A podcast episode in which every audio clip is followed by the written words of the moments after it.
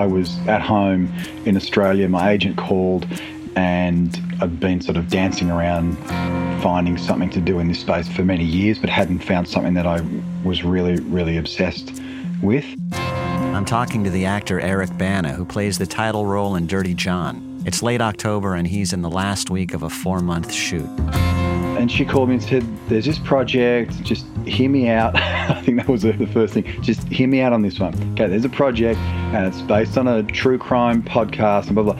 So I spent the next couple of days with you in my car listening to the podcast, which I was fascinated by and really enjoyed.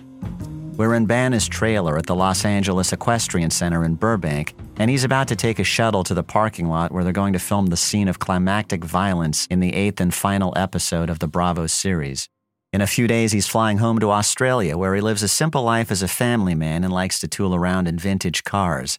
But for four months, he's lived inside the skin of John Meehan, a Machiavellian grifter and seducer. I wanted to know what it was like to bring life to the role of a guy I'd spent so much time writing and thinking about. Now, Bana is not one of those actors who's in character every minute of the day. He didn't go around the set demanding people call him John and trying to swindle the grips and caterers. Everyone I talked to described him as a gentleman, and the American accent he uses for Meehan vanished between takes. The actress Connie Britton was already signed on to play Deborah Newell, and when he imagined her as Deborah and himself as John, he said he believed it. Another thing that drew him to the project was a sense that he could bring what he called nuance and complication to the role rather than portray him as a one dimensional villain. And I was excited by the opportunity that we would finally get to know John because whilst he's very much alluded to in the podcast, he is the shark in Jaws, you know.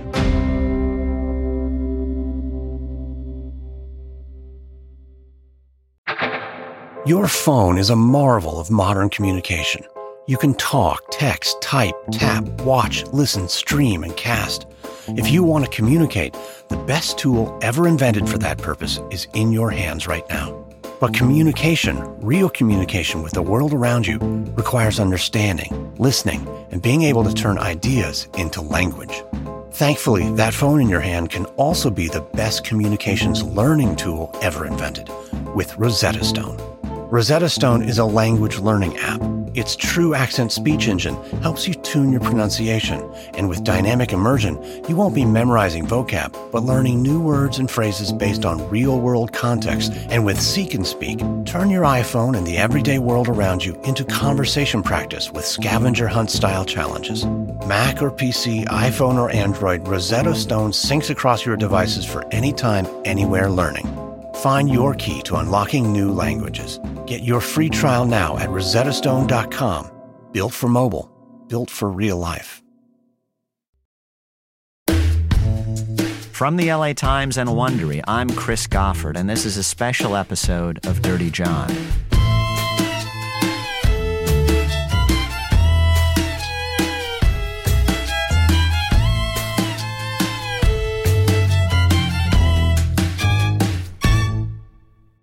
On the morning I'm supposed to interview Eric Bana, who plays John Meehan in the new Bravo series, I try to distract myself with a newspaper crossword puzzle. It so happens that 65 across is a four letter word with the clue Bana of Hulk. This is a reference to Bana's role in Ang Lee's brooding and eccentric 2003 film about the Marvel character. Bana told me that people rarely ask him about that movie. If he's in an airport for some reason, people ask about Black Hawk Down, Women will often ask about the time traveler's wife. Sometimes it's Munich, in which he plays a Mossad agent. Bana's breakout role was in the Australian crime drama Chopper in 2000. He played Chopper Read, a homicidal real life gangster who manages to be funny and terrifying all at once. It was one of the roles on the mind of Alex Cunningham, the lead writer and executive producer of Dirty John, when she suggested Bana for the Meehan role.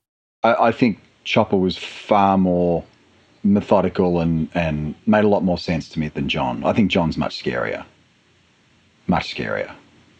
Uh, I think he's very erratic. And I think erratic is the scariest behavior in someone. But we absolutely felt that if we had an opportunity to get Eric Bana, we wanted to go get him. This is Richard Suckle, who is an executive producer of the show. Suckle has produced films like American Hustle and Wonder Woman and the TV show 12 Monkeys, but this is his first foray into limited series television. He tells me about meeting Bana in March of this year. Suckle and showrunner Alex Cunningham went to have drinks with Bana, who was in town promoting a film. We went over to and had drinks with him at the L'Ermitage Hotel on Burton Way in Beverly Hills really he was interested in knowing exactly the way in which Alex was going to tell the series. You know, was she going to tell it in a linear fashion from beginning, middle, and to end? How close was she going to stick to your podcast and the way you structure the podcast with the opening of the reveal that somebody's dead, but you don't know who's dead? Within days, Bana had committed, even before the pilot script had been written. I worried that whoever ended up playing John Meehan would insist on softening him and try to make him redeemable and what TV executives like to call relatable. I thought the chances of this happening increased with the size of the star. In the case of Bana, this worry proved to be unfounded. I asked Bana what he thought John Meehan told himself when he looked in the mirror, what explanation he gave himself for his behavior, which was at times not just monstrous but illogical and self defeating because I came to the conclusion that John didn't really know what he was doing. And once I came to that general conclusion, things became a lot easier because I think it's human nature for us to try and come up with these perfect answers that explain. People, sane people, are in therapy all their life and still can't work themselves out. So, why the hell would I expect in the third person, fourth person, second, to come up with a version of John Meehan that makes sense when he himself wouldn't have known what the hell he was doing or who he was or why he was that way. This view of Meehan extended to the question of whether he loved Deborah Newell. The one thing I felt, as odd as this sounds, is I really felt that John probably didn't really know himself.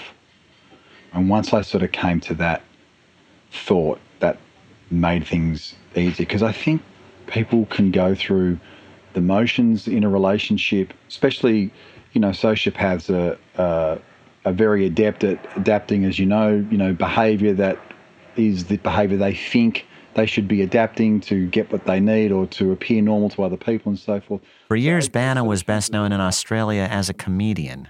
Jeffrey Reiner, who directed all eight episodes of Dirty John, told Bana, I want you to make me laugh every day on set we should feel in the first episode that any woman would be very happy to be in his company and that there's nothing really there to set off alarm bells and so forth. So it was about just making him, first and foremost, completely believable and real and, and somewhat likable in the beginning as well.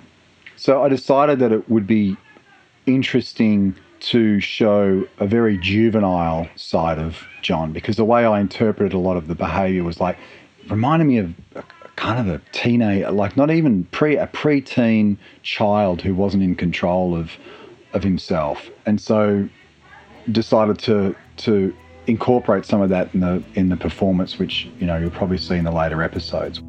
John Meehan in real life liked to adopt a tone of almost theatrical menace when he wanted to frighten people. He told them to pray hard, to enjoy their time left on Earth, and so forth. It was as if he took a tough guy Halloween mask off the shelf. He wasn't a very good writer.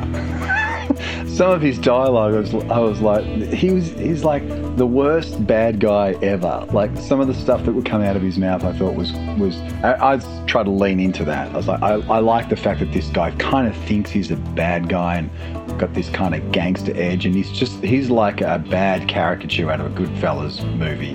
He's like the guy that's trying really hard that would have been kicked out, you know, in the first two hours out of the card room, and that's kind of fun in a way to to not you know to not shy away from and to kind of embrace.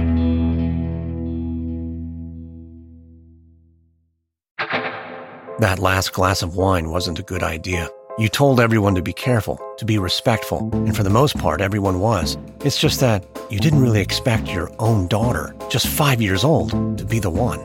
She spilled that wine all over your rug. Nothing's gonna get that out. It's time for Ruggable. Ruggable rugs are machine washable. Throw it in the wash, throw it in the dryer, and then lay it back out like new. Even an 8x10 area rug fits in the standard washer dryer. All ruggable rugs are resistant to spills and stains. Pour coffee, wine, juice, just about anything without any stress. And all rugs are non toxic, making them completely safe for your kids and pets. Check out Ruggable's designer created styles ranging from boho chic to traditional and modern, all made in the US. go to myruggable.com slash dirtyjohn. That's myruggable, R-U-G-G-A-B-L-E dot com slash dirtyjohn and get 15% off your order and free shipping will automatically be applied to your purchase. But you can only get that offer if you go to myruggable.com slash dirtyjohn. Ruggable. Washable. Livable. Lovable.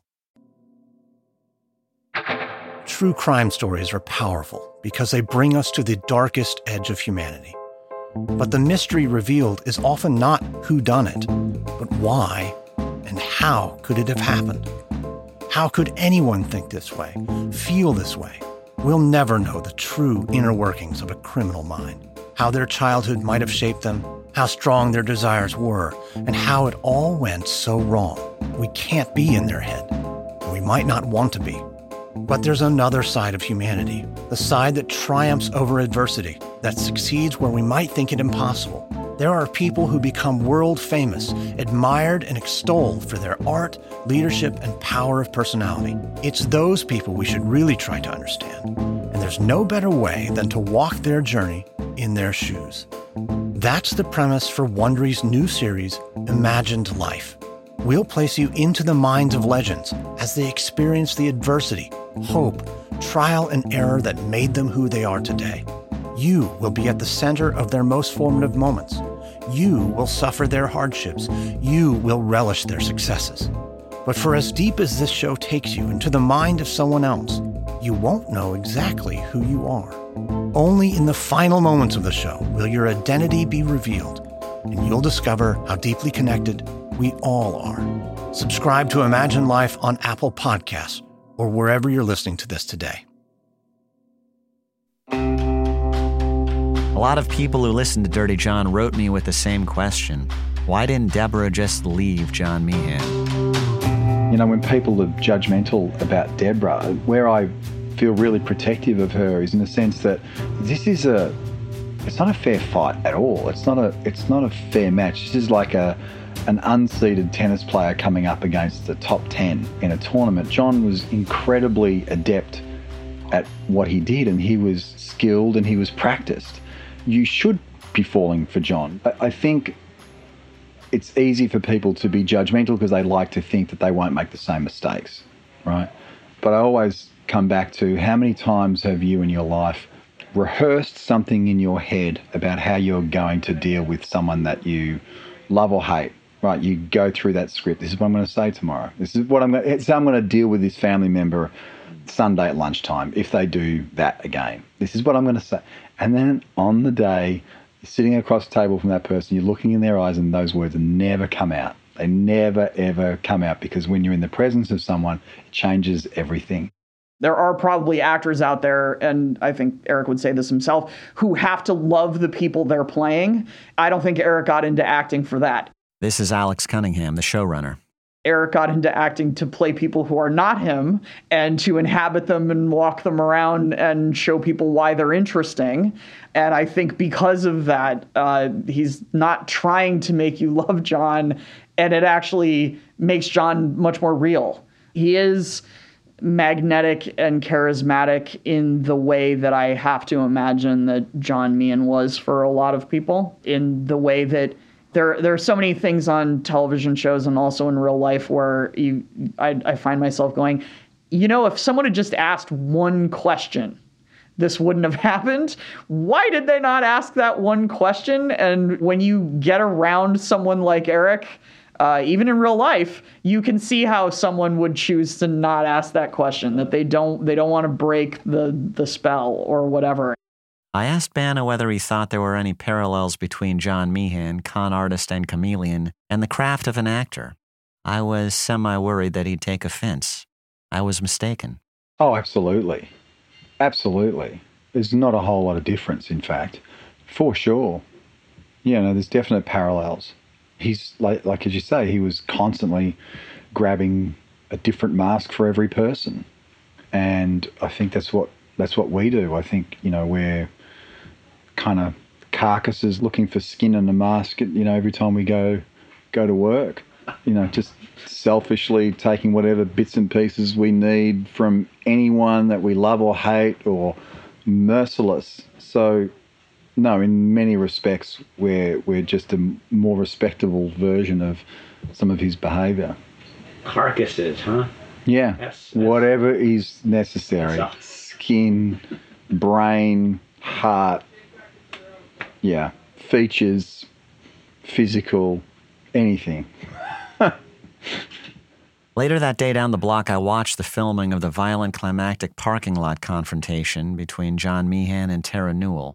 Bana and Julia Garner, who plays Tara, stood nearby as stunt doubles dressed exactly like them ran through the carefully choreographed knife attack over and over. We all watched as Kippy the stunt dog, playing Cash the miniature Australian shepherd, tore the stuntman's pant leg to shreds. When the stunt doubles were done, Bana and Garner came on to do it themselves. It was disturbing to watch. Garner looking small and overmatched, Bana looking huge, his face contorted with rage. Bana told me he sometimes feels affectionate toward characters he plays, but in this case it's more complicated, and he's looking forward to forgetting how to think like John Meehan. I think with this character, what's been different is I, I, I it's just terrible. Uh, it does make me feel dirty. You know, it does. I, I do go home at night and, and feel a little like I don't want to make eye contact with a lot of women. You're opening neural pathways when you're playing these characters that make lying and deceiving and pretending on a different level to how you normally would as a person. And after a while, it starts to become easy to tap into. You sort of shorten the gaps between the two. Um, and it sort of makes you aware of how much people could be lying in real life. You know, I, I'm constantly allowing myself to think about what people could do or say once they leave a room or once they like I, I like playing spot the john and deborah in a restaurant you know i'm always trying to spot the john in the room now all the time and then trying to come up with a narrative you know of what how that person is misrepresenting their life and it's not, i mean it's not a healthy way to think but it's just that's just your brain is just trained to just do that now after a period of time of inhabiting this character so i guess that's what i'm referring to in terms of when when you finish you hope that you know all that stuff those neural pathways get cut off as a friend of mine said, he says, You bastard, he says, you're going to make things so much harder for so many men. He says, and the worst thing is, you'll make it hardest for the ones that are the nicest. Dirty John premieres on Bravo at 10 p.m. on Sunday, November 25th. And here's a reminder that before it was a TV show, it was a work of journalism. You can find the original LA Times series, plus 14 other pieces of narrative journalism, in my new collection. It's called Dirty John and Other True Stories of Outlaws and Outsiders by Christopher Goffard, published by Simon & Schuster.